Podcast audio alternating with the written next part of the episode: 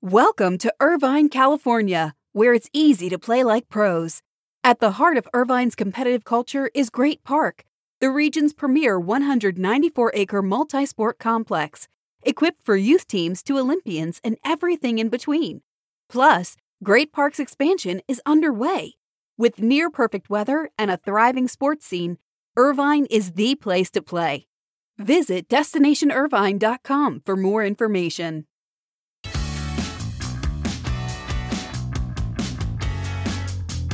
We've got the conclusion of the college football season. We've got a major, major deal in sports business. We have NHL Commissioner Gary Bettman saying losses in the NHL now reach the billions. And we have Bill Belichick receiving some rare accolades. Those are our lead stories for the Morning Buzzcast for Tuesday, January 12th. Good morning. I'm Abe Madkour. Hope everybody is doing well. Boy, last night I can't help but have been impressed by the University of Alabama's football team. That offense was unbelievable. Alabama won the college football playoff national championship game 52 to 24 over Ohio State. That was in Miami at Hard Rock Stadium in front of 14,900 fans, largely Alabama fans from the sound that I could take away. I will say that Hard Rock Stadium continues to show very well on national television. Kudos to Stephen Ross, Tom Garfinkel, and that executive team for what they were able to execute. Also, kudos to Bill Hancock and the CFP for concluding its playoff championship. John Ourand reported last night in his SBJ Media newsletter because of safety and health guidelines, ESPN traveled to Miami Gardens with a scaled down crew for the CFP championship, especially when compared to previous years. ESPN's top executives were in attendance, including Jimmy Pitaro, Burke Magnus, Laura Gentile, and Norby Williamson, but overall a much smaller contingent for ESPN. But a successful end for the college football season, which was hard to see in August and September. But congratulations to all those involved. Let's move over to a big deal in sports business first reported yesterday afternoon around 5 o'clock by the Wall Street Journal, reporting that investment firm Sixth Street Partners has acquired a majority stake in Legends Hospitality, which, of course, is the sports and entertainment company. Legends has been on a big, big roll recently with a number of big accounts. The deal reportedly values Legends at $1.3 billion, including debt. Remember, Legends was founded in 2008 with a group that included the Dallas Cowboys, New York Yankees, and Goldman Sachs tax They've had a couple of deals since then. Private equity firm New Mountain Capital in 2017 got a stake in Legends, which valued the company at more than 700 million. Now, Sixth Street will reportedly be buying the stake owned by New Mountain, with the Cowboys and the Yankees remaining sizable owners of Legends, according to the Wall Street Journal. Obviously, Sixth Street sees more growth ahead for Legends. Legends has some big, big accounts. Remember, they're global. They do deals deals overseas. They were doing deals, of course, with the Raiders at SoFi Stadium, at the University of Notre Dame. They're in all aspects of property consulting, sales, and client services. They've been on a real run lately. In fact, they won the award for Best in Property Consulting at the Sports Business Awards last year. This is a big, big deal for Legends as investment firm Sixth Street Partners acquires a majority stake, likely giving it some more firepower to grow in the future. Let's shift to the NBA because after two more games were postponed on Monday, the NBA was set to meet with the National Basketball Players Association about modifying the league's health and safety protocols.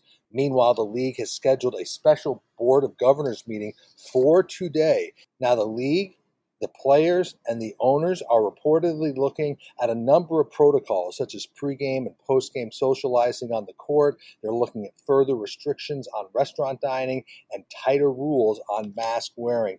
Overall, they knew this type of outbreak was going to come. They knew these situations were going to arise. Now they're trying to mitigate and control it. Shifting over to the NCAA convention that goes on through Thursday. Not surprisingly, yesterday the Division One Council delayed votes on its two biggest pieces of legislation: name, image, and likeness rights, and the one-time transfer rule. That comes after we talked on the Buzzcast yesterday after NCAA President Mark Emmert recommended a pause on voting over the weekend because of outreach and interest by the Department of Justice.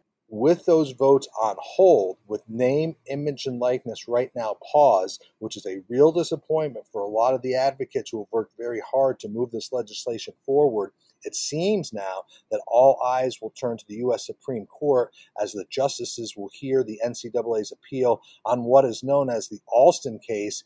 Any decisions on that are expected by the end of June, but we'll have more reporting from the NCAA convention all week.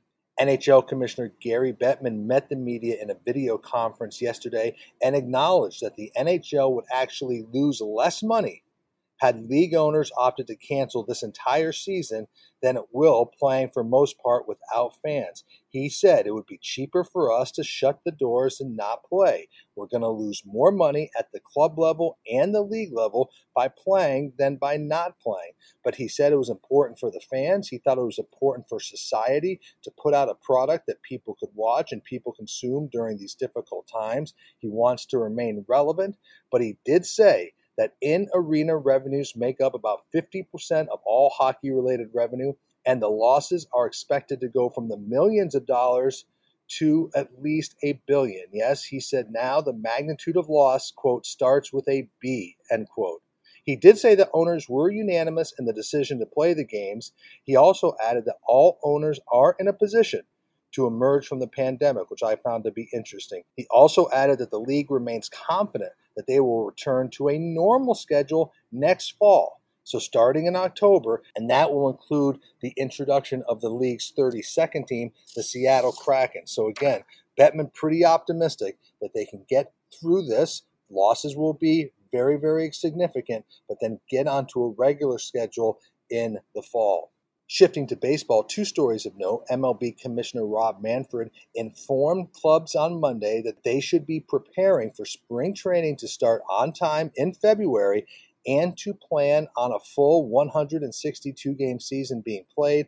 That sounds incredibly optimistic, but that's Manfred's message right now to the teams. And if you missed it yesterday, our Bill King broke a story yesterday morning. Very interesting. Give it a read because it has significance. BetMGM made a very interesting deal with the Washington Nationals, which will see BetMGM open a 3,800 square foot sports book inside Nationals Park right when you walk into the facility through the center field area as part of a long term deal to become the exclusive sports betting sponsor of the Nationals. Now, this will be a deal for more than five years. It's also the first sports book to open at an MLB ballpark. The details are very interesting. The Nationals will share in the revenue from the sports book, which will be calculated based on handle We've seen other sports books and venues, notably at Capital One Arena with Monumental Sports, but this is the first one for a baseball team. Check out the details from Bill King's story yesterday. Very interesting and a story to continue to watch. New England Patriots coach Bill Belichick said he will not move forward with receiving the Presidential Medal of Freedom that President Trump planned to present to him on Thursday. Belichick said, as an American citizen, he had, quote, great reverence for our nation's values, freedom, and democracy, and cited those reasons as deciding not to move forward. Very rarely is Bill Belichick praised on social media and even mainstream media, but he's largely receiving accolades this morning and was featured on a major segment on NBC's Today Show just this morning. And finally, I do want to give kudos to CBS because they deserve a lot of credit for the chance and the innovation that they took in putting the NFL's wild card telecast on Sunday on simulcasting it with Nickelodeon. That broadcast, which I did not take in, I missed it all, but what reviews that that received. Overall, rave reviews. So I give full credit to Sean McManus, David Berson, and the CBS sports team for innovation, for taking a chance, for ideation, and really successful execution because that received widespread praise, and I think it's going to be something you're going to see continuing to go forward. We often look at the sports industry for trying something different. They did it, and they did it successfully. So good for CBS. So that is your morning buzzcast for Tuesday, January 12th. Again, congratulations to the University of Alabama. I'm Abe Madkour. I'll talk to you tomorrow. Have a great day.